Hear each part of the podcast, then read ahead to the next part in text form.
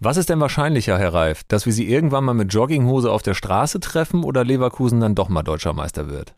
Da bin ich bei Karl Lagerfeld. Also wer Joggingklamotten im Alltag trägt, hat die Kontrolle über sich verloren. Und die habe ich noch.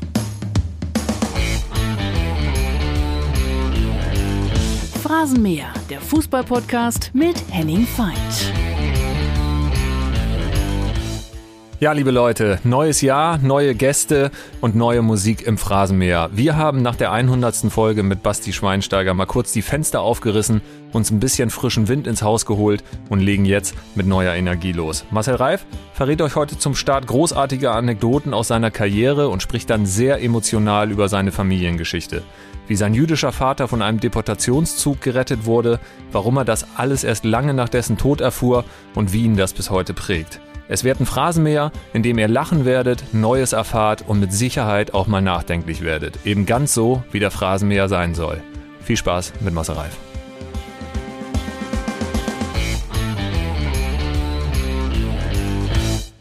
Wir sitzen hier im 15. Stock des Axel Springer Verlags in Berlin mit einer absoluten Reporterlegende. Er verzieht schon leicht das Gesicht, aber wenn ich ihn sage, warum er eine Legende ist, dann wird er wahrscheinlich doch ein bisschen nicken.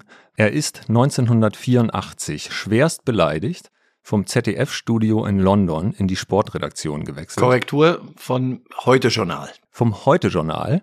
Das war schon nach London. Ja. Aber da sollte ich Chefreporter dann doch am Ende werden. Aber da man mich in London nicht hat machen lassen, war ich schwerst beleidigt und bin dann vom Heute-Journal zum Sport.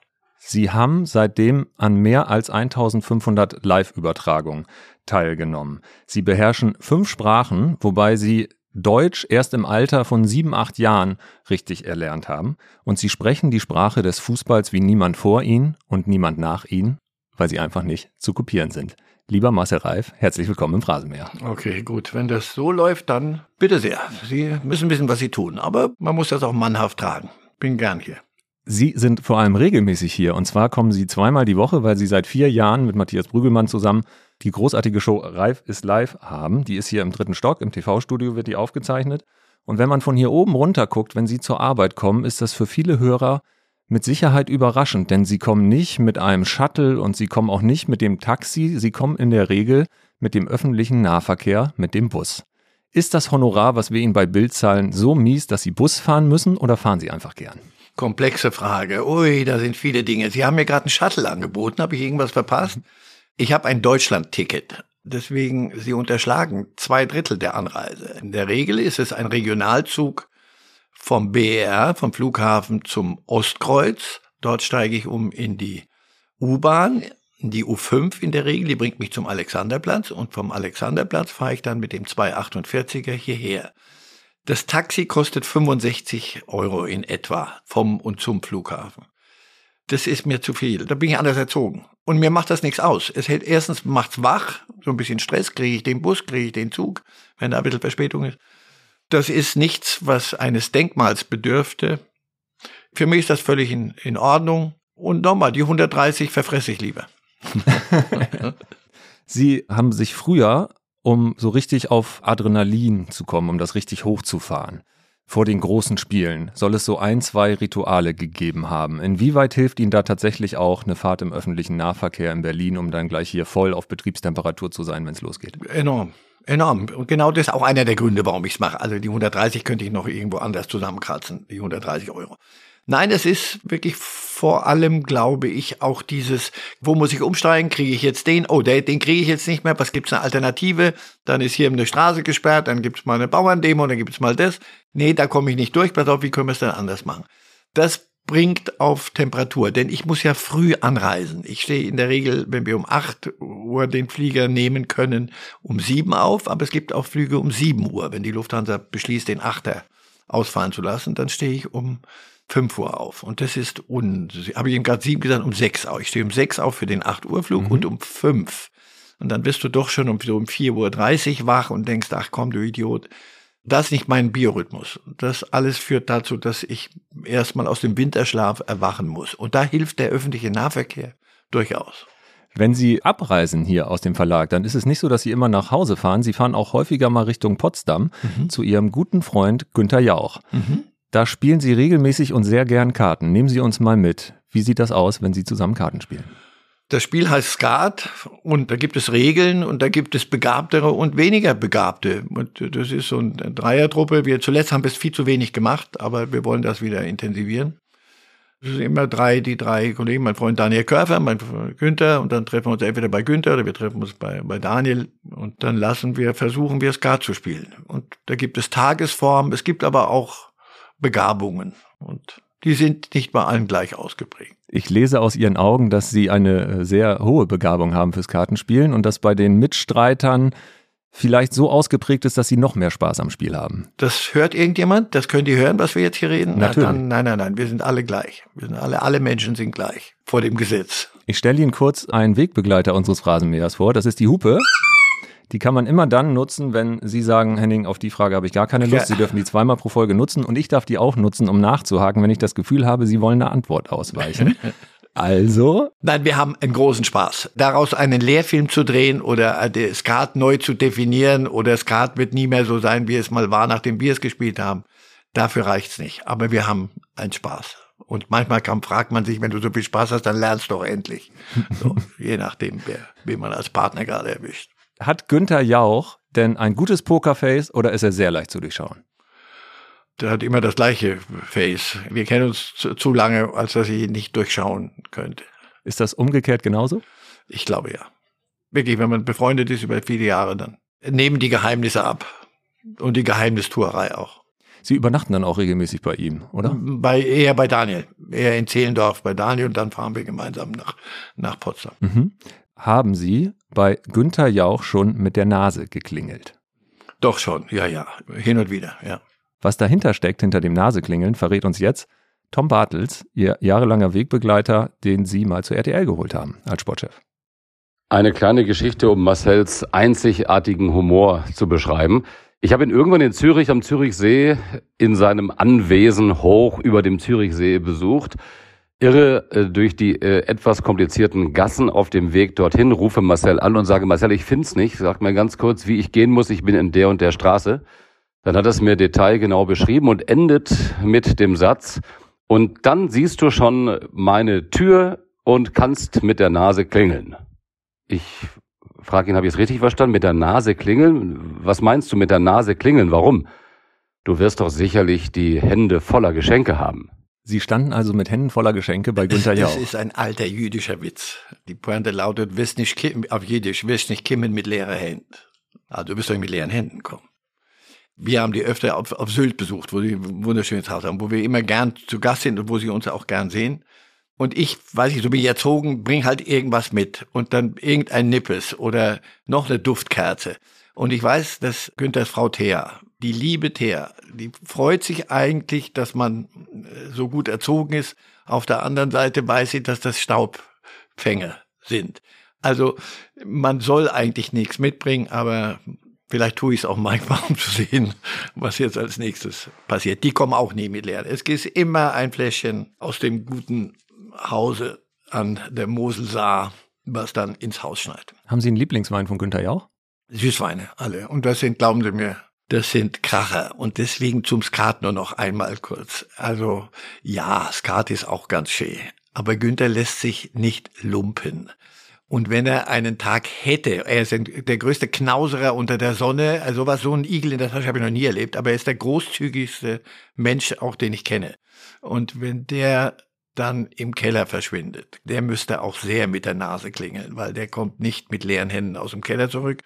Und sollte er einmal einen schlechteren Tag haben, dann werden Daniel und ich werden dann auch relativ deutlich in unserem Defizit gerade im Herrschenden und dann kommt der nächste Kracher. Und das sind wirklich Preziosen. Mir scheint es, er hört sehr gut auf Sie, wenn Sie eine Anmerkung haben. Sagen wir mal so, bin ich der Ältere. Er ist möglicherweise der größere Klugscheißer, aber ich bin der Ältere. Wir sind genau deswegen hier, um ein paar Geschichten über Sie zu erfahren und auch aus Ihrem Umfeld mit Wegbegleitern zu erfahren, die man eben nicht einfach nur abrufen kann. Und wir starten, bevor wir jetzt so richtig loslegen, mit einer Klassiker-Kategorie. Die nennt sich das Bildbashing. Sie sind jetzt ja auch bei Bild, aber Sie können uns trotzdem einmal noch so richtig offen sagen, was halten Sie von Bild? Das Bildbashing. Beißt man die Hand, die einen nährt? Nein. Bild ist mir manchmal zu viel Kampagnenjournalismus, zu viel Haltung, zu viel große Idee, ist aber in vielem auf dem richtigen Wege. Ich habe mit Bild meine privaten Fäden gehabt, da wo ich Fehler im Leben gemacht habe, die wurden dann auch deutlich aufgezeigt. Ich fand mich oft genug, bevor ich zur Legende wurde, oft genug nicht ausreichend gefeiert. Da nehmen wir jetzt Sportbild und alles dazu. Ja, niemand sollte ich hier bitte verstecken. Oh, in Sportbild gab es mal einen, was halten Sie von Marcel Reif? Ich glaube, das hat Sie sehr beschäftigt. Mehr als ich heute zugeben möchte, nehme ich an damals. Aber heute wissen Sie, mit der Weisheit des Alters, und Sie haben es ja endlich gelernt. Wir sind ja bei Legende, damit lassen wir es mal.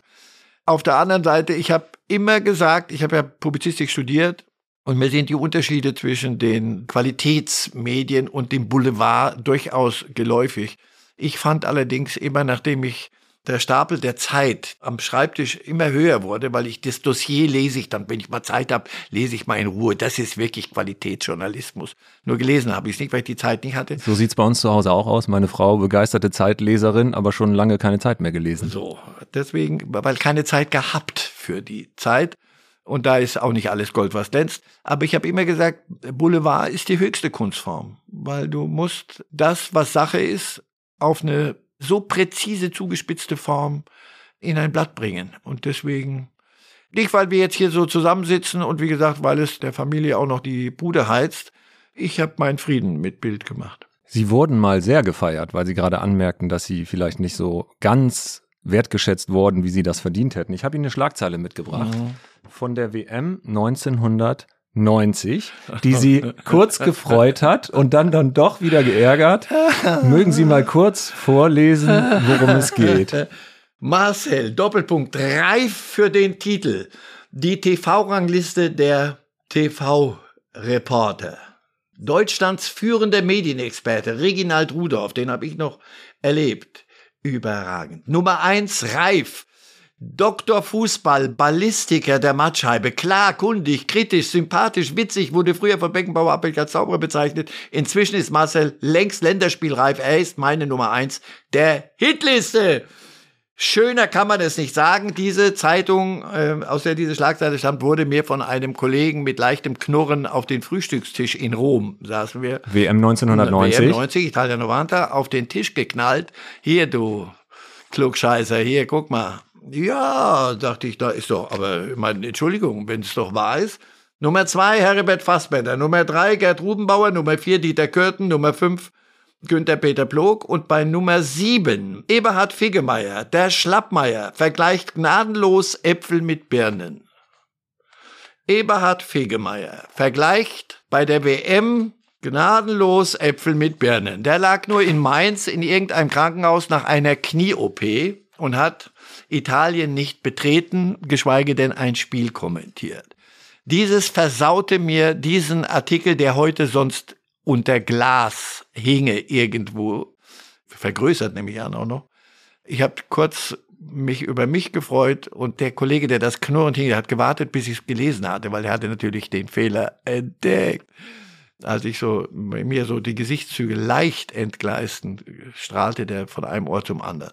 Ich habe das Ding in den Mülleimer geworfen, also vergessen Sie es. Das verzeihe ich euch nie. Nie. Die Nummer 1 ist die Nummer 1. Nummer 1 bleibt eine Nummer 1, aber wenn es eine Nummer 7 gibt, dann wäre das... Der FC Bayern hätte gar nicht mehr zur Nummer 7 geguckt. Es ehrt Sie, dass Sie das getan haben. Gut, so nehme ich's. Der letzte Gast im Phrasenmäher war Basti Schweinsteiger. Und der hat mit seinen Aussagen so unsere Chefredaktion überzeugt, dass er eine Schlagzeile geliefert hat mit dem Gespräch hier im Phrasenmäher. Und von ihm hören wir die nächste Frage. Hallo Marcel, erstmal hoffe ich, dass es dir und deiner Familie gut geht. Große Anerkennung für das, was du geleistet hast in deiner Welt, in den Medien. Ich höre dir wirklich gern zu, hohe Wertschätzung. Ich habe 2 Fragen für dich. Und eine ist, du hast ja Fußball gespielt als Jugendlicher bei Kaiserslautern. Das ist ja schon mal nicht so schlecht. Aber an was hat es dann gehapert, dass es eben nicht weiter hinausging? Und die andere Frage, die mich eigentlich noch ein bisschen brennender interessiert, ist dein Kleidungsstil. Der ist ja immer passend und perfekt. Hattest du das schon immer oder wann kam die Liebe zur Mode und gab es da vielleicht irgendwie ein modisches Vorbild für dich, an dem du dich irgendwie orientiert hast? Ganz liebe Grüße, auch an dich, Henning, und viel Spaß euch, euer Basti. Also ich habe zweimal eine Laudatio auf Bastian gehalten und dann haben wir auch sein Buch vorgestellt gemeinsam. Also ich schätze ihn als Typen, ich schätze ihn als Menschen, ich schätze ihn als Fußballspieler über die Maßen. Also erstmal, Punkt. Zweitens, was hat's gefehlt? Mir haben ein paar deutsche Tugenden gefehlt, die er zum Beispiel hatte. Also mich hätte keiner getackert, da wäre ich in Mamas Arme jaulend gefallen. Mir fehlt ein paar Tugenden. Ich war ein Veranstalter als Spieler rauschender Feste in Kaiserslautern bis hoch in die A-Jugend, bis also wirklich an die Profigrenze. Wenn wir 1-0 führten, bei 0-1 war ich ein sogenannter Fab, Pünktchen, Pünktchen, Pünktchen. Das ist mir irgendwann auch klar geworden, dass das nicht geht. Und ich habe gemerkt, dann quälst du dich durch irgendwann mal zweite Liga, dritte Liga, vierte Liga. So ging es auch irgendwann. Irgendwann habe ich gesagt, pass auf, der Beruf ist wichtiger. Und dann landete ich irgendwann mal in der vierten oder fünften Liga und spielte irgendwelchen Männern den Ball durch die Beine, war Student, ZDF und so, also per se ein bisschen verdächtig in diesen Regionen. Und spielte dann irgendeiner Club-Ikone in Weisenau, Mainz-Weisenau, den Ball durch die Beine am ersten Abend, als ich da ankam. Und dann haben die mich im nächsten Training, weiß ich noch, haben in der Halle trainiert, weil die Plätze waren so vereist. Dann haben mich 3, 4 der älteren, alteingesessenen Weisenauer so an der Wand entlang gerollt. Und dann mit der Nase und allem haben die mich mal so ein bisschen hergenommen. Ich habe danach nicht mehr den Ball durch die Beine gespielt. Erstmal nicht mehr mit der Nase geklingelt? Mit der Nase geklingelt, das hätte sehr weh getan. Und ich habe mir vorgenommen, die Dinge jetzt angemessen zu gestalten und bin noch eine Liga tiefer und noch eine. Und dann habe ich gemerkt, das macht keinen Spaß mehr. Und dann habe ich aufgehört. Es war also nicht das berühmte Kreuzband. Und wenn das nicht gewesen wäre, wäre ich heute Bundestrainer. Das war eine Frechheit jetzt. Das ziehe ich zurück. Punkt 1. Und Punkt 2, mein Vater hat seine Hemden selber gebügelt. Mein Vater war durchaus ein kleiner Patriarch, aber Hemden bügeln, Schuhe putzen, das kann nur ich. Da habe ich gelernt, dass sich anständig anziehen, dass das Sinn macht. Ich kann Ihnen wirklich nicht mehr sagen, wann das entstand. Ich hatte dann irgendwann mit meiner Frau meiner ersten Frau in Wiesbaden, 2 Modegeschäfte, ein hochrangiges Frauengeschäft und ein nicht weniger hochrangiges Männergeschäft. Und ich hatte immer Spaß an Klamotten. Zuweilen mehr, als es eigentlich Sinn macht. Und ich bin ein SSV und WSV. Das ist jetzt nicht der Wuppertaler Spielverein und auch nicht die Spielvereinigung. Sommer- und Winterschlussverkauf. Sondern Winter- und Sommerschlussverkauf. Ich kaufe eigentlich fast nie zum vollen Preise, sondern warte immer ab. Und bisher ist es auch ganz gut gegangen. Das beste und meine Frau ist, was Klamotten angeht, sehr kritisch und auch selber sehr gut unterwegs da. Also die würde mir schon sagen, wenn was richtig schief geht. Was war Ihr bestes Schnäppchen? Ach, ja, gibt eine Menge. Wirklich eine Menge, wo ich sagte, siehst du, das hat sich gelohnt. Ein bisschen die Gier war schon da, aber warte doch noch 3, 4 Wochen. Es gab 1, 2 Mal, gebe ich zu, da habe ich etwas sofort gekauft und wusste, du Idiot, wenn du es jetzt machst, aber es hat mich zu sehr gereizt. Also es ist ein bisschen ein Flitz mit den Klamotten. Es nimmt keinem Kind mehr die Milch. Wir haben eine große Facebook-Community, wo wir immer Fragen zu unseren Gästen einsammeln. Und Daniel Bauer fragt, warum haben Sie im Doppelpass nicht einfach Socken getragen? Man hatte immer den Eindruck, da sitzt der Mafiosi-Boss aus Neapel. Gefällt Ihnen das Bild? Also erstens hat es mir immer gefallen. Und das ist ein Kleidungsstil, es ist meiner, so. Ich wollte kein großes Statement setzen, aber ich habe auch so eine Neigung zur Sturheit. Also wenn ich merke, jemand beschäftigt sich mit etwas, was mir nicht wichtig genug ist. Also ob ich Socken oder nicht trage, ist nicht so wichtig, als warum die Bayern gegen Werder Bremen gerade verloren haben. Es gab aber auch witzige Reaktionen. Es gab eine Reaktion während einer Sendung und das haben die Kollegen witzigerweise, weil sie den Gag wirklich auch gutiert haben, auch dann auf die Wand gepinselt, gezeigt. Da schrieb einer, Leute, der Reif trägt Socken, ich glaube, wir müssen die Winterreifen aufziehen. So, weil im Winter, wenn es richtig kalt wurde, habe ich natürlich Socken angezogen. Also das fand ich ganz lustig, aber damit war es das dann auch. Und wenn das dann aber immer noch weiter thematisiert wurde, dann habe ich noch 3 Tage länger keine Socken angezogen. Also das sind so Dinge, weiß ich nicht. Man sollte jedem seinen Ski lassen, aber okay.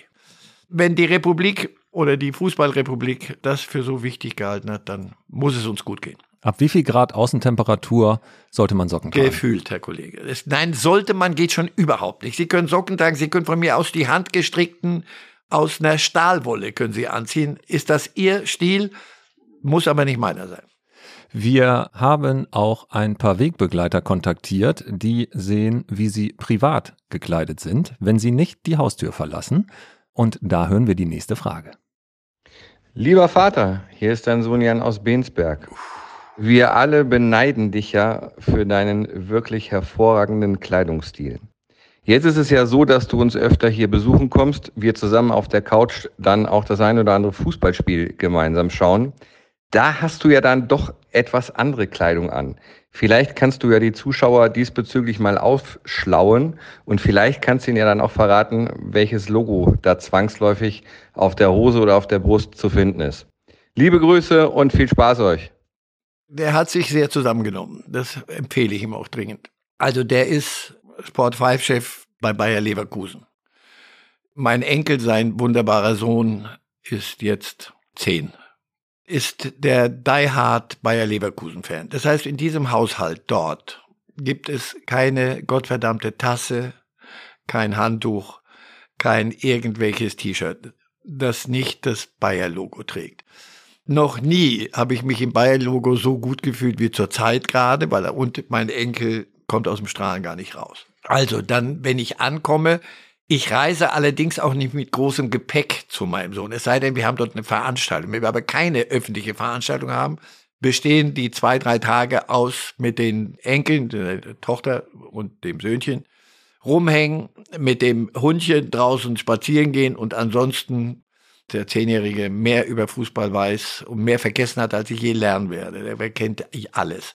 So, und dann gucken wir halt bis zur 2. englischen Liga und alles, was so über Bildschirme flimmert. Und das tun wir nicht in Anzug und Krawatte, um es vorsichtig auszudrücken, sondern ich komme an, schmeiß mein Täschchen in die Ecke. Meistens komme ich im Ornat von irgendwo von euch hier, im Zweifel. Und dann sage ich, Jan, ich brauche Kleidung. Er gibt mir aber nicht die besten Stücke, sondern er gibt mir Sachen aus, sagen wir mal, aus einer zurückliegenden Saison. Dann kommen dann irgendwelche abgeschnittenen Jogginghosen und irgendwelche Dinge. Das ist nicht zur Veröffentlichung gedacht, was da an optischen Reizen zelebriert wird. Sie haben nur das Logo von Bayer auf der Brust oder haben Sie mittlerweile auch Klamotten mit dem Initial, dass man weiß, das sind Opas Klamotten? Es gibt ein Sweatshirt, das mir richtig gut gefallen hat. Und da habe ich gesagt, das möchte ich haben. Jan, wozu habe ich dir eine ganze verdammte Ausbildung bezahlt? Also ich meine, irgendwas muss ja da mal zurückkommen. Ich möchte dieses Sweatshirt haben mit Kapuze. Das gibt es nicht, das ist nur für die Mannschaft, das gibt es nur im Hinterraum des Shops, das gibt es nicht. Nicht im SSV, nicht im WSV. So, das gibt es nicht. Dann nahte aber ein Jubilartag, Geburtstag oder Weihnachten, was weiß ich, irgendwas. Und das hat er sich aber gemerkt. Dann kriegte ich das zu Weihnachten oder zum Geburtstag, weiß ich nicht mehr. Und dann hat er mir aber auch die Geschichte dazu erzählt. Mein Enkel Maxchen ist mittlerweile eine kleine Ikone bei Leverkusen. Also wenn Caro oder Simon Rolfes oder Kiesling oder Rudi Völler kommt, 2-3 Mal im Jahr gehe ich da mit zum Spielen. Mhm. Wenn ich da mit dem Kleinen mitkomme, werde ich nicht als Legende als Erster begrüßt, sondern Maxchen, wie geht's aus heute? Und dann fachsimpelt er mit dem, wie sieht die Aufstellung aus? Mhm. So, und danach bin ich erst dran. So, das vorweggeschickt. Ich sag, Jan, ich denke, das gibt's nicht, das Sweatshirt. Doch, das gab's ja auch nicht. Das gab's auch nicht für mich. Nur als ich gesagt habe, Maxchen möchte das seinem Opa zum Ding schenken, dann ging es plötzlich. Und dann gab's das mit Initial und das trage ich auch mit Würde. Und zurzeit nicht ungern. Das wäre doch wunderbar, wenn Sie das bei Reifes Live nach der Meisterschaft tragen. Hiermit beschlossen. Was ist denn wahrscheinlicher, dass wir Sie mal mit Jogginghose auf der Straße erwischen oder dass Bayer Leverkusen deutscher Meister wird? Da bin ich bei Karl Lagerfeld. Also wer Joggingklamotten im Alltag trägt, hat die Kontrolle über sich verloren. Und die habe ich noch. Wenn ich aus dem Haus rausgehe und ich lebe ja in München, ich da auf meinem E-Roller da durch die Gegend turne. Das ist da nicht im Smoking, aber es ist auch nicht in der Jogginghose. Ihr Sohn Jan war ganz wichtig in ihrer Karriere, weil sie ein Ritual hatten und er wahrscheinlich einer der wenigen Kritiker ist, von dem Sie jedes Wort angenommen haben. Wie sah das aus? Das Ritual weiß ich gar nicht mehr, aber ich weiß, dass er in der Halbzeitpause häufiger mal Kontakt zu Ihnen hatte. Ja, die Anrufe. Ja, ja, ach so. Der meine ist öfter mal mit zur WM Südafrika damals und da sind wir schön durch die Gegend gezogen. Aber nein, nein, das Ritual Halbzeit, das war Sohnemann, ja. Das war nicht so, dass das der Anruf muss jetzt kommen oder ich will jetzt, dass er anruft. Das kam nur bei Bedarf. Und wenn der Bedarf kam, wurde dann auch abgearbeitet. Das heißt, der hat irgendwas gehört oder fand mich völlig auf dem falschen Dampfer. Und da gab es bei Halbzeit den entsprechenden Hinweis. Er hat Sie dann in der Halbzeitpause angerufen? Er hat mich dann angerufen und relativ wenig drumherum geredet. Und das hat immer geholfen, aber nicht nur bei Halbzeiten in Fußballspielen, sondern er ist mir mit mein bester Freund. Und darauf bin ich stolz, dass wir das so transferieren konnten aus der Vater-Sohn-Beziehung zu einer Freundschaft.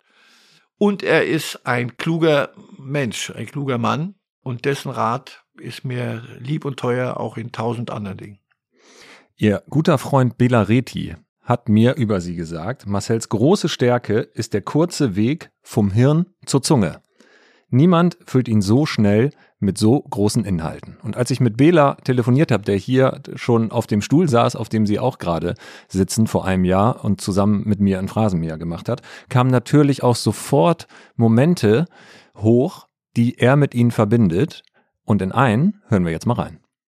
Mein lieber Marcel, neulich musste ich an dich denken, wie so oft. Ich war privat an meinem Geburtstag in Schottland, in Aberdeen, wollte abends essen gehen, hatte die Wahl zwischen einem Inder und einem Italiener. Und wie du dir vorstellen kannst, habe ich den Italiener gewählt. Aber in den 80er Jahren muss es ein sehr, sehr gutes Lokal gegeben haben in Aberdeen. Ein indisches, ein Abend mit einer, nennen wir es mal, Nachgeschichte. Was ist denn da genau passiert? Eieieiei. Also gut, wir sind ja unter uns. Wir drehten für ZDF Sportspiegel Schottland. Und da ich ein Schottland-Fan bin seit Jahrzehnten und da oft hinfahre und mit Studienkollegen, mit 18 war ich zum ersten Mal dort und werde jetzt auch meinen 75. dort feiern. Und also Schottland ist so eine Herzensgegend. Das war aber in den Ende 80er Jahren. Die tollen Lokale gab's noch nicht so. Heute kannst du in Schottland Sterne runterfressen von oben bis unten in jeder entlegenen Ecke. Auf jedem Schlösschen kocht da einer wie Gott in Frankreich. Man nahm eher morgens ein reichhaltiges schottisches Frühstück zu sich mit Bohnen und allem anderen. Ich bin jetzt kein Ernährungswissenschaftler, nur ich kenne die Folgen. Also das führt zu einem leichten Bauchgrimmen am Abend. Und es führt zu Flatulenzen, um es jetzt mal deutlich zu sagen. Wir fuhren also nach Aberdeen, nicht in ein Lokal, sondern zum Spiel, weil Aberdeen spielte gegen die Rangers. Und da wollten wir da drehen, an dem Abend. Und wir kommen am Parkplatz an, wir parken, steigen aus. Und beim Aussteigen löst sich bei mir eine Flatulenz. Ich denke nun gut, es ist ja auch freies Land und ich störe ja auch niemanden. Da sehe ich rechts neben ihm im Halbdunkel ein Fahrzeug stehen, in dem sitzt ein Mann, guckt mich da an und nickt. Anerkennt? Anerkennt, offensichtlich. Machen wir es kurz, 3 Tage später sind wir zurück in Glasgow und sind jetzt im Rangers-Ding. Waren Sie mal da? Unfassbar, die ja. Alten Tribüne mit dem Holz und wir waren dann im Ehrensaal oben, wo die ganzen 150 Meisterschaften und 96 Pokale und alles rumsteht. Immer mehr, als dann am Ende wirklich dahinter ist. Aber es ist, Rangers ist hinreißend. So, und dann ist unten der holzgetäfelte Vorraum und wir stehen da, wollen gleich was drehen, kommt die Mannschaft vom Training zurück. Hörst du klappern, Stollen klappern, wir stehen da so rum und die Mannschaft geht so vorbei und dahinter einer der Betreuer geht. So ein paar Betreuerstab und der Staff. Und aus dem Staff, glaube ich, der Vorletzte, sieht mich da stehen, bleibt kurz stehen, guckt mich an, lächelt mich freudig an und sagt, hey, you're the guy who farted in Aberdeen. Das ist die ganze Geschichte. Die hört die Familie auch gern, merkwürdigerweise, aber gut. Sie können mal mir kurz verraten, wie der schottische Akzent von Bela Réthy klingt, denn den Satz, den Sie gerade so großartig gesagt haben, den hat er auch zur Auflösung dieser Geschichte, falls Sie gezögert hätten, sie komplett zu erzählen.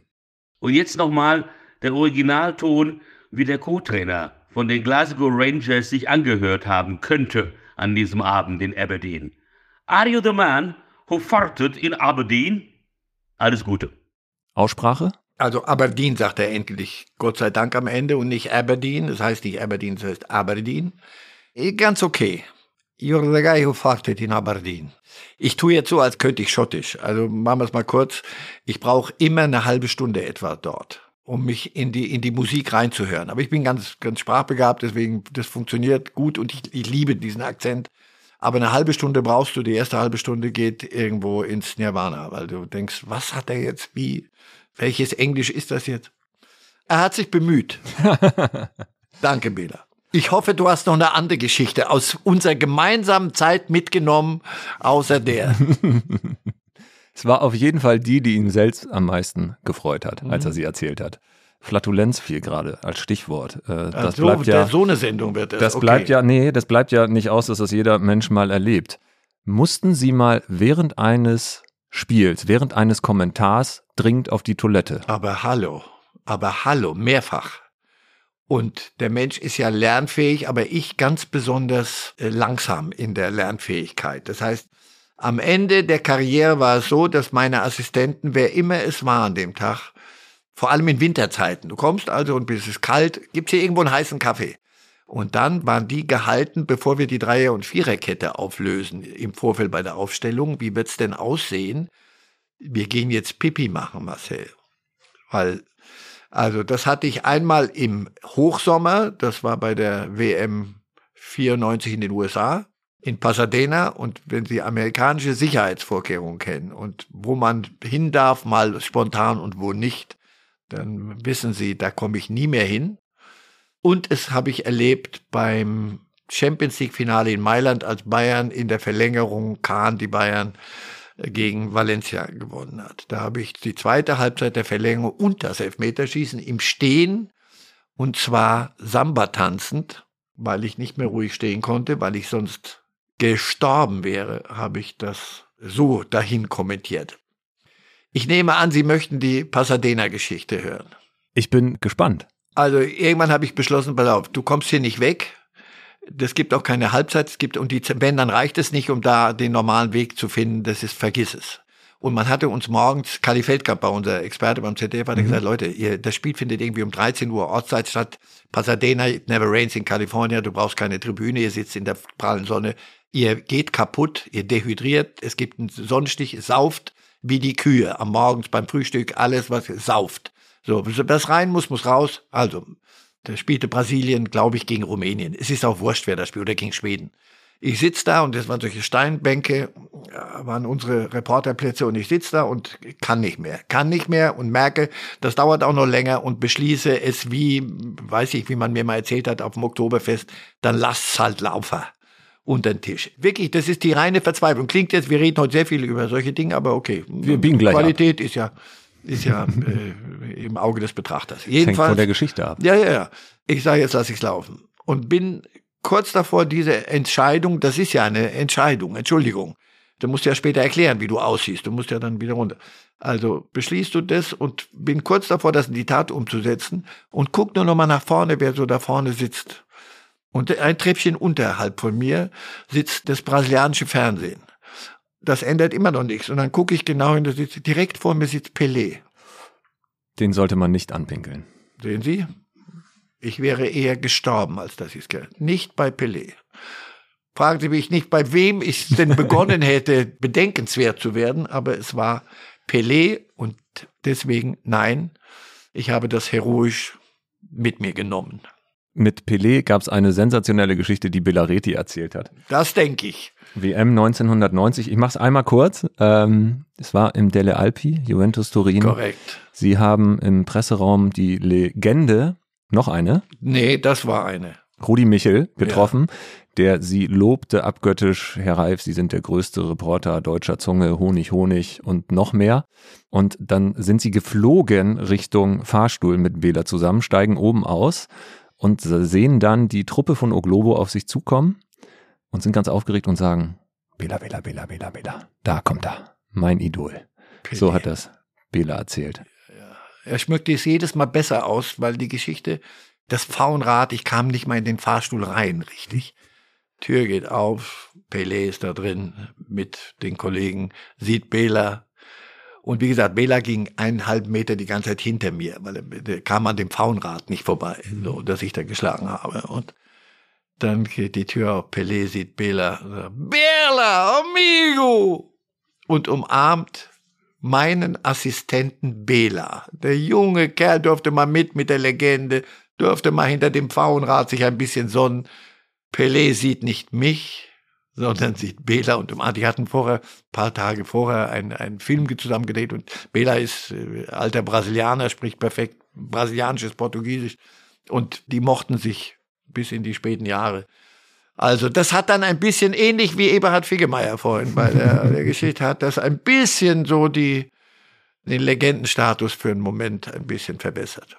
Ja. Aber ich gönn's ihm von Herzen. Er ist auch heute noch stolz auf die Geschichte. Ja, heute, nochmal, ich gönn's ihm heute immer mehr. Es gab bei mehr als 1500 Live-Übertragungen, die Sie gemacht haben, mit Sicherheit auch sehr emotionale Momente für Sie am Mikrofon, wo Sie vielleicht auch selbst mal kurz innehalten mussten, weil Dinge passiert sind, die Sie sehr bewegt haben. Haben Sie da was im Kopf, wo Sie sagen, die Geschichte, daran denke ich sofort zurück? Champions League Finale in Manchester, Milan gegen Juventus. Mein Vater war ein paar Jahre tot und ich hatte überhaupt keine Lust auf das Spiel. Er spielt Milan, Juventus, das ist italienischer Fußball, das geht Dinge. Das Spiel selber war gar nicht so schlecht, aber es endete, wie es sich gehört, 0-0, glaube ich.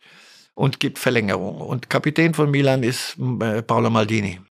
Und sie spielen also und am Ende gewinnt Milan und Paolo Maldini ist der Kapitän. Und ich hatte vorher schon erzählt, auf der Tribüne, weil da gibt's ja immer dann den Schuss auf die Tribüne und da saß Cesare Maldini, sein Vater, der mit Milan Champions-League-Sieger geworden war oder Europapokal-Landesmeister damals noch gewonnen hatte in Wembley.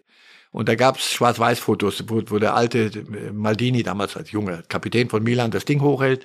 Und jetzt, weiß ich nicht, 20, 25 Jahre später, Milan hatte nichts gewonnen, in der Zwischenzeit gewinnt. Paolo Maldini, der Sohn, muss den Pokal holen. Und du siehst den Vater und so und dann geht der Maldini da hoch, kriegt diesen Pokal und das Erste, was er macht, er zeigt ihn nicht der Mannschaft oder sowas, sondern er zeigt ihn in Richtung Tribüne. Seines Vaters. Und dann fiel mir so dieser Satz ein, und den habe ich dann auch gesagt, und das war auch so ein paar Formulierungen gelingen einem im Leben, so, Papa guck. Das ist genau das, was ich dann so viele Jahre mit meinem Vater gemacht hatte, der immer ein sehr kritischer Beobachter meiner Fußballkarriere war, der kam zum Spiel immer und machte mich dann richtig, wenn ich gut war, zum Helden, und wenn nicht, machte er mich zum Schweinchen und so. Mein Vater wollte eigentlich nicht, dass ich was mit Sport oder Fernsehen, der wollte Anwalt, mach Anwalt, Arzt oder was weiß ich.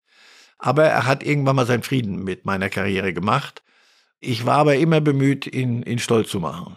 Ich glaube, das macht jeder Sohn mit seinem Vater. Und dieses Papa-Guck habe ich empfunden und habe es in dem Moment, war das Einzige, was mir einfiel. Und es war genau das Richtige. So, das hat mich sehr, sehr, weil ich da nochmal meinen Vater zurückerinnert habe und so, das hat mich sehr bewegt.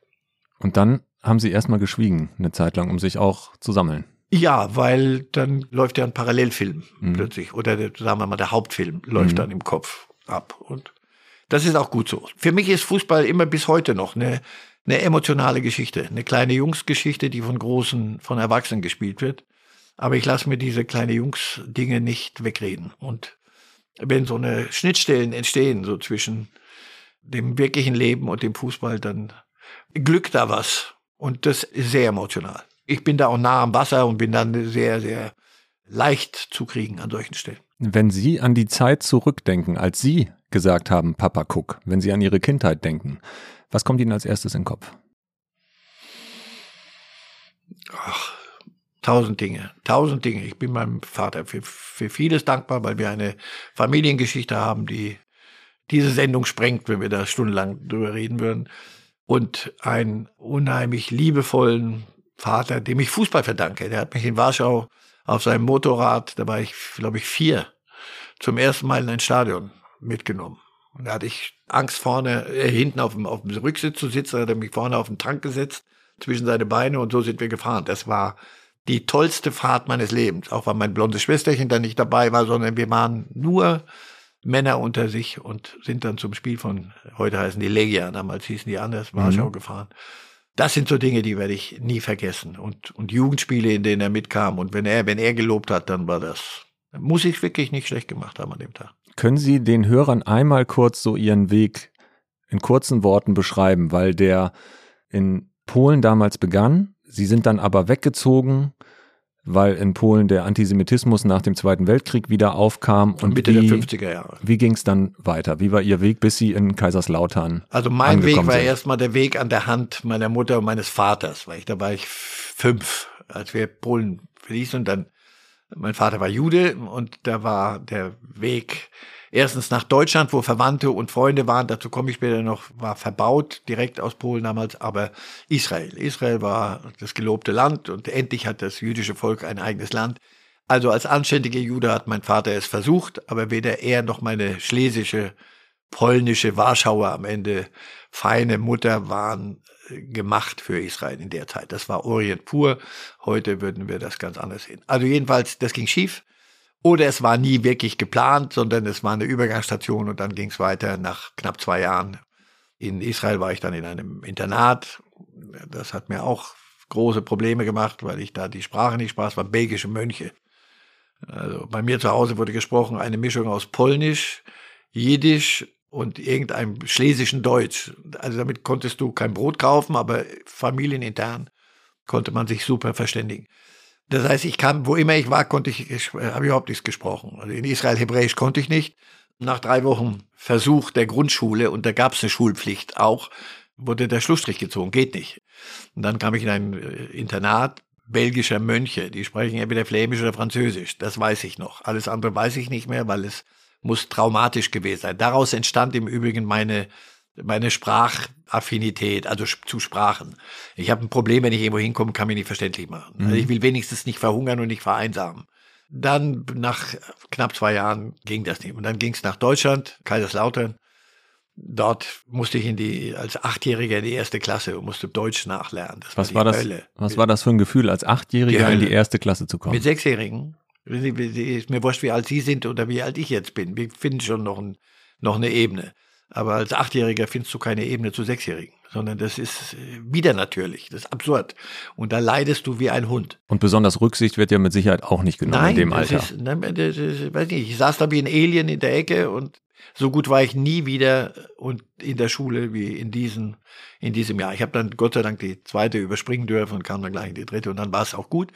Vor allem aber hat meine Mutter clevererweise, die wusste, dass ich gern Fußball spiele und dass ich offenbar ganz gut Fußball spiele, die hat Kaiserslautern schneller begriffen als jeder andere. Die wusste, da gibt es vor allem den FCK. Und wenn Sie mal in Kaiserslautern sind und gucken, wie dieses Stadion, wie so eine Burg, so ein Schloss über dieser Stadt thront. Also wirklich, das ist wirklich, es gibt ja immer diese Verbindung zwischen Club und da ist es auch optisch sofort zu sehen.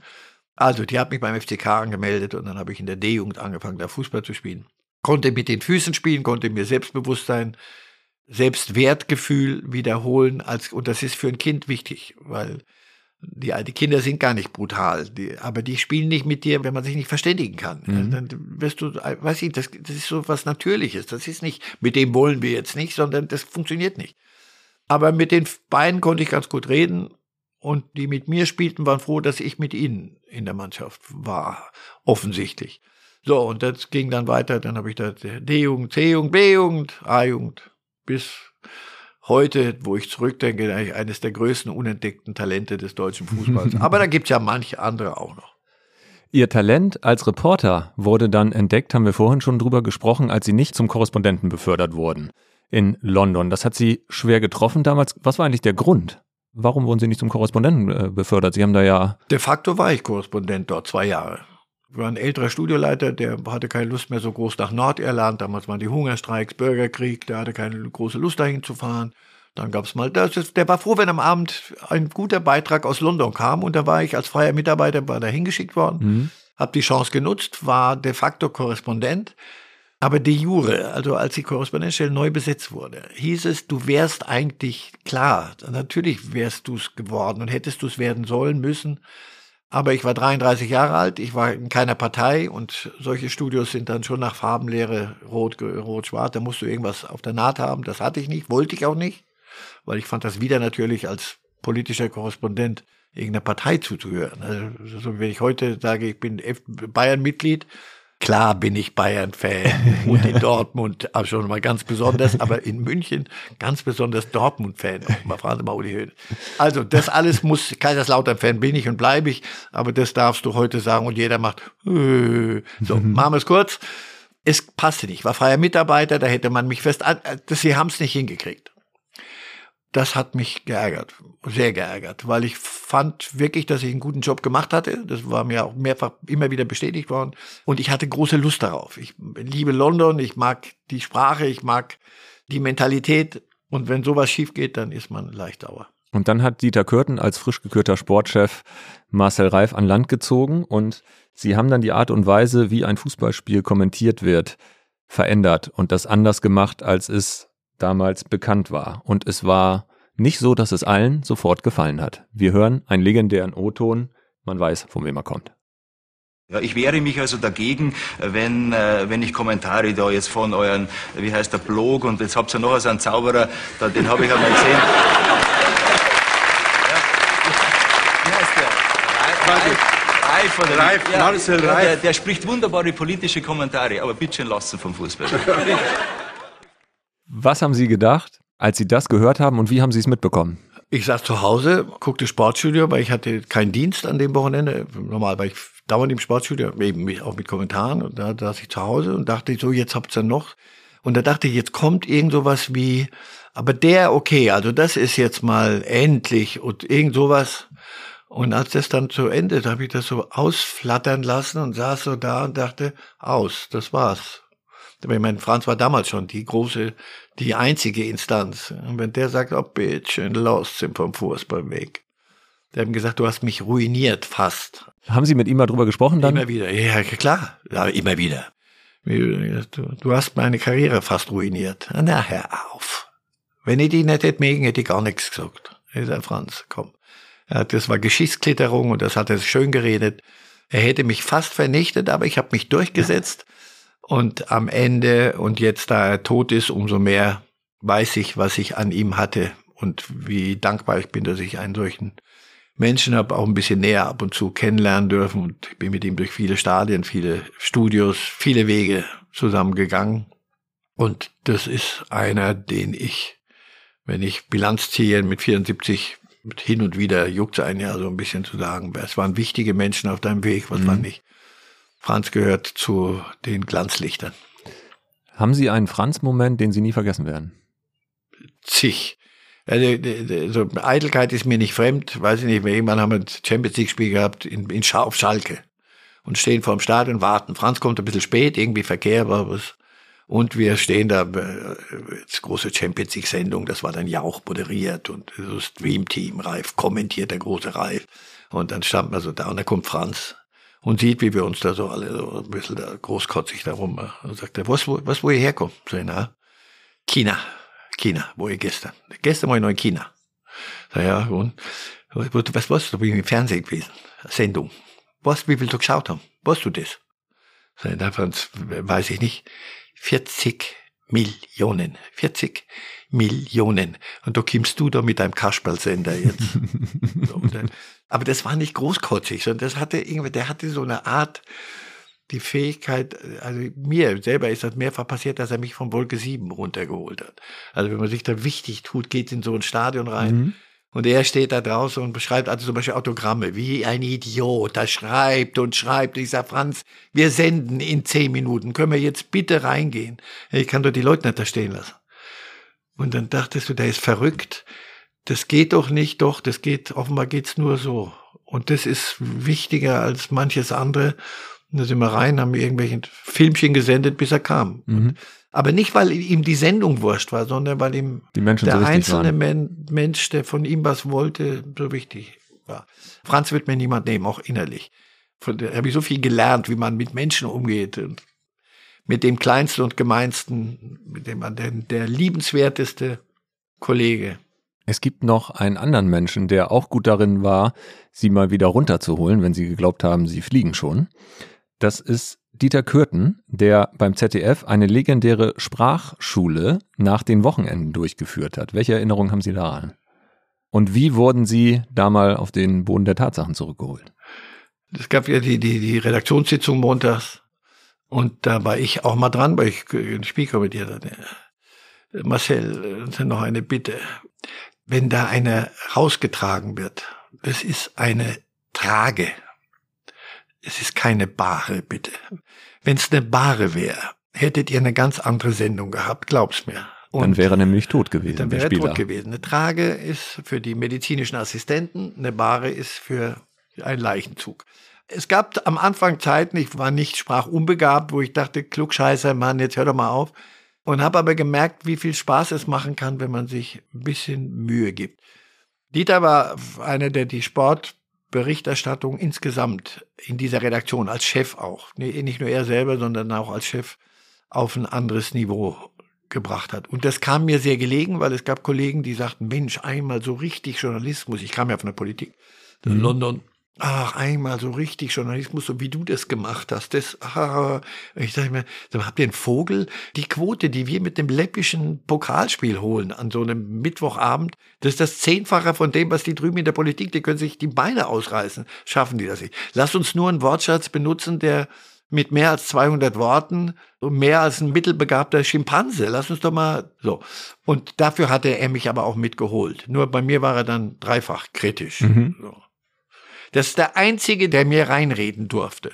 Ich habe alle Systeme durchgemacht. Ich bin beim ZDF, dann war ich bei RTL, Privatfernsehen, dann war ich bei Sky, das ist Pay-TV, all diese Dinge.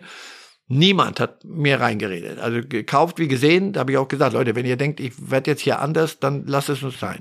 Zum ZDF, Dieter war der Einzige, der am Anfang, der wollte mich ja, der Drecksack, der wollte mich als Reporter haben. Ich wollte aber gar keinen Fußball live kommentieren. Mhm. Aber der über dem Umweg hat er mich da, der wollte mich haben als Reporter, das weiß ich heute, hat er mir später bestätigt. Der hat zum Beispiel nach so beim zweiten Spiel hat er mal gesagt, pass auf, super, super, der wusste auch, dass man mich loben muss, weil sonst bin ich beleidigt.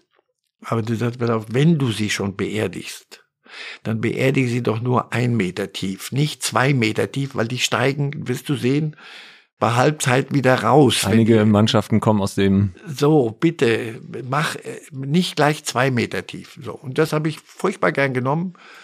Nein, Dieter ist eine der wichtigsten Persönlichkeiten, Personen, Menschen. Heute, wir sind immer noch befreundet und darauf bin ich sehr stolz. Mhm. Dankbar. Und dafür bin ich, das wäre gesagt, nicht dafür bist du dankbar. Darüber bist du stolz, aber dafür bist du dankbar. So viel Zeit solltest du dir dann doch freundlicherweise nehmen, wenn du mit mir redest, weil sonst zucke ich. So. Und das habe ich, solche Dinge habe ich gelernt. Der hat mir sehr viel beigebracht, auch fürs richtige Leben. Sie haben eben kurz in einem Halbsatz fallen lassen, dass Ihr Vater eigentlich gar nicht wollte, dass Sie Journalist werden.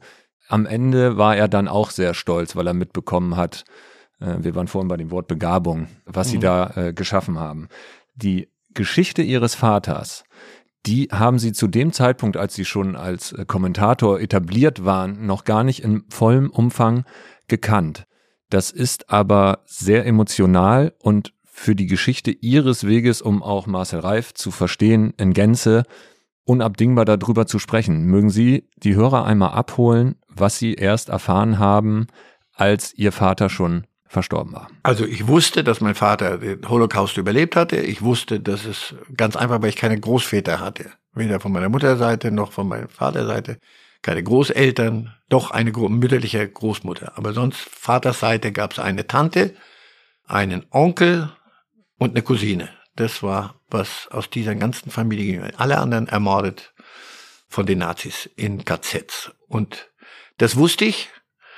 Aber mein Vater hat über seine Zeit und wie er es überlebt hat und über die, die nicht überlebt haben, nicht geredet. Er wollte nicht sprechen. Ich habe erst nach seinem Tod, ein paar Jahre nach seinem Tod, ein Buch gemacht und da habe ich mit meiner Mutter über mein Leben und unser Leben geredet. Da durfte die reden. Vorher durfte die offenbar auch nicht. Mhm. Also die hat mir nicht immer hintenrum nur was erzählt, sondern immer wenn ich mich daneben benommen habe und meinem Vater vorgeworfen habe, dass er wieder so eine leichte Depression mal hatte, weil ich mit seinem Enkel, meinem Sohn, zu Besuch war, Jan, und da wollte ich ihn zur Rede stellen, was lässt du dich denn so hängen? Und da kam meine Mutter immer dazwischen und hatte so eine Handbewegung, so eine wegwerfende und sagte, du weißt ja gar nichts. Mhm. Genau in dem Ton. Und das habe ich begriffen dann sofort. Die hat mich durchpariert und Jahre später, wie gesagt, nach seinem Tod, hat sie mir vieles erzählt. Ich hatte auch Angst, diese Dinge zu hören. Ich hatte Angst vor vor den Details. Und ich habe dann durch die Erzählung meiner Mutter, wir haben 3 Tage viel gelacht, aber auch noch mehr geheult, habe ich Dinge gehört, von denen ich weiß, warum ich sie vorher nicht hatte hören wollen. Und mein Vater hat, das hat sie mir bestätigt, hat das verschwiegen, weil als wir aus Israel nach Deutschland kamen, ins Land der Täter, wollte der, dass seine fast getötete Jugend und Kindheit anders war als die seiner Kinder sein sollte in Deutschland. Mhm. Also für meine Schwester und für mich. Wir sollten unbelastet, unbeschwert da aufwachsen und nicht in jedem Schreiner, Bäcker, Straßenbahnfahrer, Lehrer einen vermeintlichen Mörder unserer Großeltern sehen. Und dafür bin ich ihm sehr dankbar. Ich habe das erst viel zu spät begriffen, habe es ihm zu Lebzeiten nicht mehr sagen können, aber heute, wenn ich immer noch, wenn mir was gelingt, sage, Papa, guck, würde ich eben manches gern noch sagen.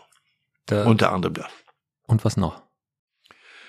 Nochmal, dass wer es hingekriegt hat, als mit dem, was er an Unmenschlichem erlebt hat, was er an Übermenschlichem erlebt hat, den hat Berthold Beitz aus einem Zug geholt, der ins Vernichtungslager, wie das so schön heißt, geholt hat. Das müssen Sie einmal noch kurz erklären, damit die Hörer wirklich folgen können. Ihr Vater war schon auf dem Weg zum Zug besteigen in Borislav, wo er war, und da war Beitz, hatte da so ein petrochemisches Werk zu leiten als junger Kerl.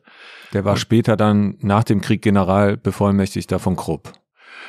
Und ein hinreißender Mensch, umso mehr, als ich nicht auf der Welt wäre ohne ihn. Denn der hat mein Vater, weil er den SS-Jungs da am Bahnsteig, die Waffe im Anschlag hatten, gesagt, die Leute brauche ich hier zur Arbeit. Und wenn ihr mich daran hindert, dann könnt ihr was erleben. Und der hat mein Vater aus dem Zug geholt und seine Frau hat jüdische Kinder versteckt im Haus, also übermenschlicher Heldenmut. Mhm. Und das habe ich erst später erfahren und dem Bertolt Beitz habe ich dann mal geschrieben und den habe ich mal kennengelernt, an einem Abend kennengelernt. Ich durfte ihm die Hand drücken und wollte zu einer Rede ansetzen und habe dann nur losgestammelt, dann hat er mir die Hand auf die Schulter gelegt und gesagt, es ist gut. Also, das hatte mein Vater als Übermenschliches erlebt, hatte Unmenschliches von den Mördern und Häschern erlebt, hat seine eigene Menschlichkeit abfragen lassen müssen, hat einen 4-jährigen Jungen, weiß nicht, kürzlich, ein paar Jahre her, hier in Berlin auf der Straße, kommt ein Mann auf mich zu, da könnte ich Sie mal kurz sprechen. Da denke ich auch noch nicht schon wieder die Bayern jetzt. Ich möchte Ihnen was über Ihren Vater sagen. Ich denke, um Gottes Willen, lang nach dem Tod meines Vaters. Mhm. Und sagte, haben Sie Zeit für eine Tasse Kaffee? Verständlich. Hingesetzt, hat er mir erzählt, dass mein Vater ihn als 4-Jährigen auf der Schulter getragen hat bei der Flucht durch die Wälder dann. Und dann sagte er sich so, ohne deinen Vater würde ich nicht leben. Aber ich weiß dann hinterher, weil ich mich dann doch mit den Dingen tiefer beschäftigt habe, diese Fluchten da in diesen ukrainischen Wäldern, polnisch-ukrainischen Wäldern, da waren Kinder nicht gern gesehen, weil Kinder sind laut, schreien, Kinder verlangsamen die Flucht. Und da musste mein Vater sich gegen die eigenen Leute durchsetzen und nimmt einen 4-jährigen fremden Jungen auf die Schultern und rettet ihm das Leben. So, und das erfährst du dann auch im Nachhinein. Also, und mein Vater hat darauf wollte ich jetzt hinaus, hat dabei nach all diesem nicht verlernt, ein liebevoller Vater zu sein und Liebe zu geben und Liebe und Verständnis und Wärme. Das ist für einen Menschen, der so aufgewachsen ist wie ich, Überfluss, der sich mit Klamotten kümmern konnte und im Schlussverkauf Sakkos kaufen. Und als junger Typ war meine wichtigste Frage, ob ich den 850er Fiat weiß mit Abrisheck, rote Kunstledersitze und Holzlenkrad. Also wenn ich mir das Fahrzeug heute noch vorstelle, kriege ich schwere Magenprobleme. Aber das war mein Hauptproblem. Dafür hatte mein Vater gesorgt. Nicht, wie lebt man im Land der Täter, sondern unbeschwert und für einen Menschen, der so aufwächst und so ein Leben führen durfte, angesichts des Lebens, das mein Vater geführt hat und in seiner Jugend und Kindheit, die so wichtig ist, hat führen müssen, das macht einen ein bisschen dankbar. Als Sie die Geschichte dann erfahren haben, haben Sie eben kurz angerissen, haben Sie Berthold Balz einen Brief geschrieben und dann in der Villa Hügel in Essen im Rahmen einer Veranstaltung getroffen. Können Sie das nochmal ein bisschen genauer schildern? Also ich habe dem einen Brief geschrieben, in dem ich mich bedanke und das, was man dann anständig schreibt, handgeschrieben. Mhm. Und 3 Tage später ruft mich sein Büro an. Ob ich mir vorstellen könnte, zur Villa Hügel zu kommen. Berthold Balz bekäme überreicht, ich glaube, die nordrhein-westfälische Staatsmedaille oder wie immer das heißt, also eine Ehrung. Er hat den Brief gelesen, der hat ihn sehr gefreut und ob ich mir dann vorstellen könnte, er würde sich freuen, wenn ich käme. Ja, selbstverständlich. Also dann bin ich nach Essen gefahren, sein Assistent hat mich dann abgeholt vorne und dann dachte, wir stellen uns jetzt dahin, wenn der nachher kommt. Der hat natürlich nicht viel Zeit, aber wir können kurz Hallo sagen. Und er war eine imposante Statur. Klappe 2 Meter groß, war Mitte 90. 2 Meter hoch werde ich nicht mehr, aber Mitte 90 so in einen Raum zu betreten, irre. Ein unfassbarer Mensch. So. Und kam mit seiner Frau am Arm, dann geht die Tür auf, riesen Eichentüren, Villa Hügel ist schon eine Architektur, da verstehst du dann tausendjährige Reiche und ähnliches. Also dann kam der rein mit seiner Frau, der hatte die am Arm. Und er kommt und dann sagt der Assistent, so jetzt können wir da schnell hin. Dann kamen wir so aus dem Schatten, gingen wir dann so auf ihm zu. Und dann sehe ich, weil ich, wie gesagt, ganz gut Lippen lesen kann, wie er zu seiner Frau sagt, ich kannte den Vater von diesem Mann, weil ich meinem Vater sehr ähnlich sah. Kommt er und dann mache ich meinen Diener und stammel da rum und er sagt, es ist gut so. Und dann durfte ich am Tisch seiner Familie sitzen an dem Abend. Das hat alles so eine Größe, da fühle ich mich angemessen klein. Also ist fast zu groß so ein Moment. Alles viel zu groß. Das, was mein Vater zu erzählen gehabt hätte, das, was meine Mutter mir erzählt hat, viel zu groß. Schauen Sie, das sind unsägliche Dinge und das Wort unsäglich, Dieter, ja klar, heißt, man kann das kaum sagen oder eher nicht sagen, nicht sagen. Es ist unsäglich, es ist unfassbar. Unfassbar heißt, man kann das nicht erfassen. Man kann das nicht nachfühlen, gar nichts. Du kannst dich davor verbeugen, aber nur ahnen, was das bedeutet an Existenziellem. Das habe ich nie erlebt.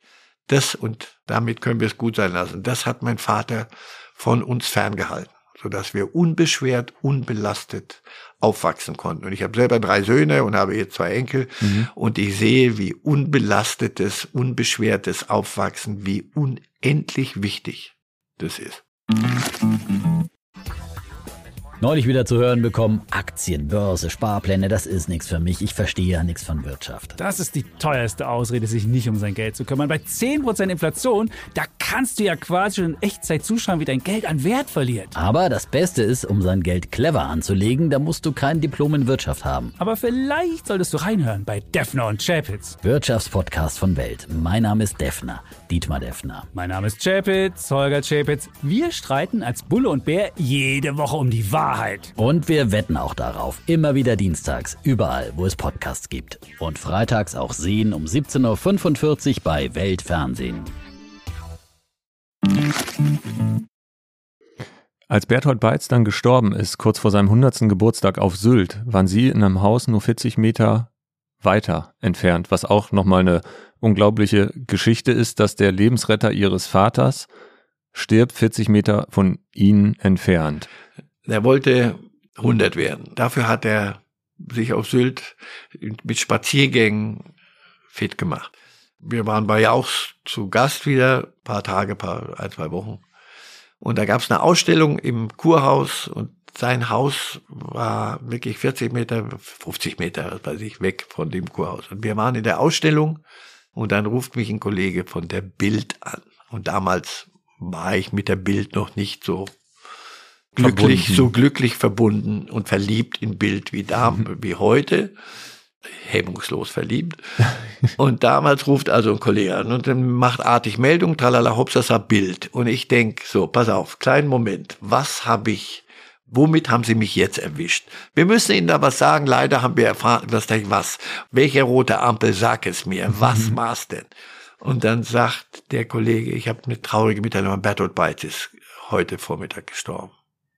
Und das war 50 Meter weg.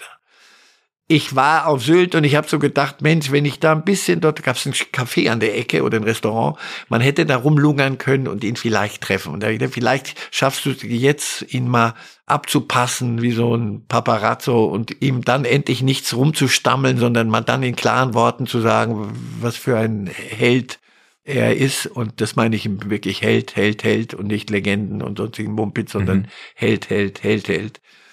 Aber dann dachte ich, man, das ist übergriffig. Hör auf, das macht man nicht. Und so. Und vielleicht hätte ich es machen sollen. Weiß ich nicht. Also jedenfalls, er hat seinen 100. nicht erlebt. Das wäre ein Geburtstag geworden, da in Essen. Aber angemessen für so einen Menschen. Wir haben noch eine sehr besondere Sprachnachricht für Sie. Lieber Marcel Reif, hier spricht Susanne Hehnde, eine Tochter von Berthold Beitz. Ich finde es sehr gut, dass Sie bald im Bundestag eine Rede in Gedenken an die Opfer der NS-Zeit halten werden. Welche Empfindungen haben Sie dabei? Puh, ja, nicht all das, was ich Ihnen jetzt erzählt habe, das ich ganz sicher nicht erzählen werde, was mein Vater nicht erzählen wollte, weil wie komme ich dazu, wie soll ich es denn nachfühlen? Ich bin skeptisch, wenn mir jemand Grundsatzreden über den Holocaust hält, der das nicht überlebt hat. Also das ist, wenn Sie das ist ja keine Abstufung, sondern da geht es um Leben und Tod, und zwar wirklich Leben und Tod. Mhm. Das sind Dinge, die wir beide irgendwann mal erfahren werden, aber die wir nicht mal im Traum anfassen können. Also ich werde ganz sicher nur erzählen können, wie ich es erfahren habe, wie ich damit umgegangen bin, wie ich es empfunden habe, wie einer, der das alles überlebt hat und erlitten hat und es trotzdem fertiggebracht hat, ein so wundervoller Vater zu sein. Das kann ich nur aus zweiter Hand, und das werde ich machen, und ich werde meinem Vater meinen Dank aussprechen. Und wenn es im Bundestag ist und wenn da der Bundespräsident sitzt, der Bundeskanzler, das macht nichts. Ich habe das von vornherein, als ich angefragt wurde, habe ich große Skepsis gehabt, weil ich dachte, ich weiß nicht, was Sie von mir wollen. Ich kann Ihnen zum Holocaust nichts sagen, außer dass mein Vater ihn überlebt hat. Aber ich laufe nicht durch die Gegend rum und sage, hey, ich bin Sohn eines Holocaust-Überlebenden. Hat hier irgendjemand mehr zu bieten im Saal? Das ist sowas von ungehörig und wäre meinem Vater gegenüber unwürdig. Also insofern, ich werde das sagen, und ich werde sagen am Ende, dass mein Vater ja doch mir alles erzählt hat, was ich aber sehr viel später erst als älterer Mensch begriffen habe. Ich habe innerlich gehört, irgendwann mal, ich kann Ihnen noch nicht mal den Anlass sagen, wie mir eine Stimme sagt, sag mal, dein Alter hat doch immer zu dir gesagt, und zwar 100-mal, ganz sicher, wenn du eine Frage hattest, wie soll ich mich verhalten, wenn dir ein Tadel, ein Wunsch, egal was, hat er immer gesagt, und zwar auf Jiddisch, was ich sehr gemocht habe, das hatte so eine Wärme, sei ein Mensch. Also sei ein Mensch. Mhm. Das hat er mir mindestens 100-mal im Lauf unseres gemeinsamen Lebens gesagt. Und irgendwann ist mir klar geworden, nach all dem, was ich vorhin sagte, unmenschlichen, übermenschlichen, der eigenen Heldentat da mit dem 4-jährigen Jungen, hat der destilliert und am Ende mitgenommen und an meine Schwester und an mich weitergegeben, sei ein Mensch. Das halte ich für ein unfassbar wertvolles Vermächtnis. Sie halten die Rede im Bundestag anlässlich des Gedenktages der Befreiung der Opfer in Auschwitz. Und Susanne Hehnle, als ich mit ihr gesprochen habe, Berthold Beitz hat auch mit seiner Familie nicht über das gesprochen, was damals war. Sie hat das auch erst sehr viel später erfahren. Und als Sie gerade die Sprachnachricht gehört haben, war das ein bewegender Moment hier im Raum. Was ist Ihnen da durch den Kopf gegangen und wie sehr bewegt Sie das, da jetzt eine Rede zu halten? Also erstens, wenn jemand dich anspricht, der Kind ist von dem größten Helden neben meinem Vater, den ich in meinem Leben, in der ganzen Spanne kennengelernt habe und kennenlernen werde, das ist nicht zu toppen, trifft mich das sofort wieder und bringt mich genau in diese Dimension rein, und das ist wirklich groß. Das ist so groß, also taugt nicht zum Wichtigtun und zum Verlabern. Diese Rede zu halten, wie gesagt, ist mir jetzt doch wichtig geworden, und eben meinem Vater zu danken. Mhm. Berthold Beitz werde ich sicher erwähnen, aber jetzt in dem Fall meinem Vater zu danken. Und wenn ich jetzt höre, dass Bertolt Breitz auch nicht darüber geredet hat, frage ich mich auch, warum? Doch, weil du lebst in Deutschland, du bist deutsch. Jetzt haben sich die Zeiten ein bisschen gedreht, so in den letzten, weiß ich nicht, fast schon leider Jahren. Also Antisemitismus als echtes Thema in Deutschland ist so etwas so Undenkbares, so was Perverses für mich, dass ich da, also das kann ich kaum in Worte fassen, dass es den einen oder anderen Antisemiten geben würde und geben wird bis ans Ende aller Zeiten, wie es den Islamophoben und was, nehmen Sie sich, was Sie wollen. Also bescheuerte, dumme, kriminelle Menschen wird es immer geben. In einer perfekten Welt wäre das alles nicht der Fall. Wird es immer geben, vereinzelt. Aber bevor in Deutschland Ismus, Antisemitismus wieder zu einem Gesprächsthema und zu gelebter Wirklichkeit an manchen Stellen wird, mein Vater muss im Grab rotieren. Also das konnte der sich nicht vorstellen. Und deswegen ist es gut, wenn sich jetzt Menschen auf die Straße bewegen, wenn dieses Land aufwacht. Und diese bedeutende stille Mehrheit muss dann auch mal deutlich machen, dass sie nicht nur still ist, sondern Mehrheit. Und Mehrheiten muss man manchmal auch ganz deutlich machen, weil sonst die Dinge ähnlich verlaufen könnten, wie sie schon mal gelaufen sind. Ich glaube auch, dass es in der Zeit des Nationalsozialismus durchaus Mehrheiten von anständigen Deutschen gab. Nur die blieben so lange still und sagten, komm, halb so wild, ach, hör doch auf. So, und dann passierten Dinge, die besser nie passiert wären. Und das Beiz offenbar seinen Kindern auch unbeschwertes Leben ermöglichen wollte und eben nicht Geschichten erzählen, die zu groß sind und die Schatten werfen. So Schatten, dass man eben nicht fröhlich aufwachsen kann. Das ehrt ihn umso mehr, wie ich finde, weil er hätte ja auch durch die Welt laufen können, sagen, ihr wollt einen Helden sehen, guck mal, hier ist einer. Mhm. Nie gemacht. So, das bewegt mich enorm. Und deswegen ist diese Rede halten darf, das ehrt mich. Und nochmal, alles taugt nicht zur Befriedigung von Eitelkeiten. Das habe ich mich auch gefragt. Machst du das jetzt, weil du denkst, kannst dich da wichtig tun? Meine Familie wird mitkommen, die wissen es aber nicht, um was es da geht. Die wissen auch nicht wohin. Ich habe nur gesagt, ich möchte euch in Berlin sehen, an dem und dem Termin. Die Kinder und die Enkel, weil ich ihnen das dann möglicherweise ihren Großvater und Urgroßvater so hinstellen kann, besser als wenn ich jetzt im Nachhinein aus zweiter Hand irgendwelche Grausamkeiten erzähle. Wenn Sie heute so beim Rumseppen eine Holocaust-Doku sehen? Kann ich nicht. Sofort weg. Sofort. Sofort? Sofort. Die Befreiung Auschwitz. Also wenn wieder diese Bilder von diesen Leichenbergen. Natürlich habe ich die irgendwann mal gesehen. Aber sehen Sie, das hat mein Vater eben nicht gewollt. Er hätte mir doch sagen können, guck mal hier. Und dann hätte er sagen können, guck mal hier auf dem Berg oben drauf, weißt du, wer da oben drauf liegt? Deine Großeltern. Das wollte der nicht und das kann ich auch nicht. Ich kann nicht einen, weil ich meinen Großvater da sehe oder meine Großmutter und meine ganzen Verwandten. Das ist nicht ein Foto aus dem Badeurlaub. Das klingt jetzt so banal, dass ich mich selber schäme, sowas zu sagen, aber das ist zu groß, das geht nicht. Und ich kann das nicht. Ich weiß doch, was ist. Also wenn ich nicht verblöde, ich verschließe ja nicht die Augen. Aber ich verschließe die Augen vor dem Detail. Das kann ich nicht, ist für mich zu groß. Und wie genau schauen Sie hin, wenn jetzt Deutschland aufsteht, laut wird, die Bilder jetzt am Wochenende, viele, viele Demos quer durchs Land. Nehmen Sie daran auch selbst teil? Und wie nehmen Sie daran teil, selbst wenn Sie vielleicht nicht vor Ort sind? Naja, also mit Herz und Verstand, mit allem, was es braucht.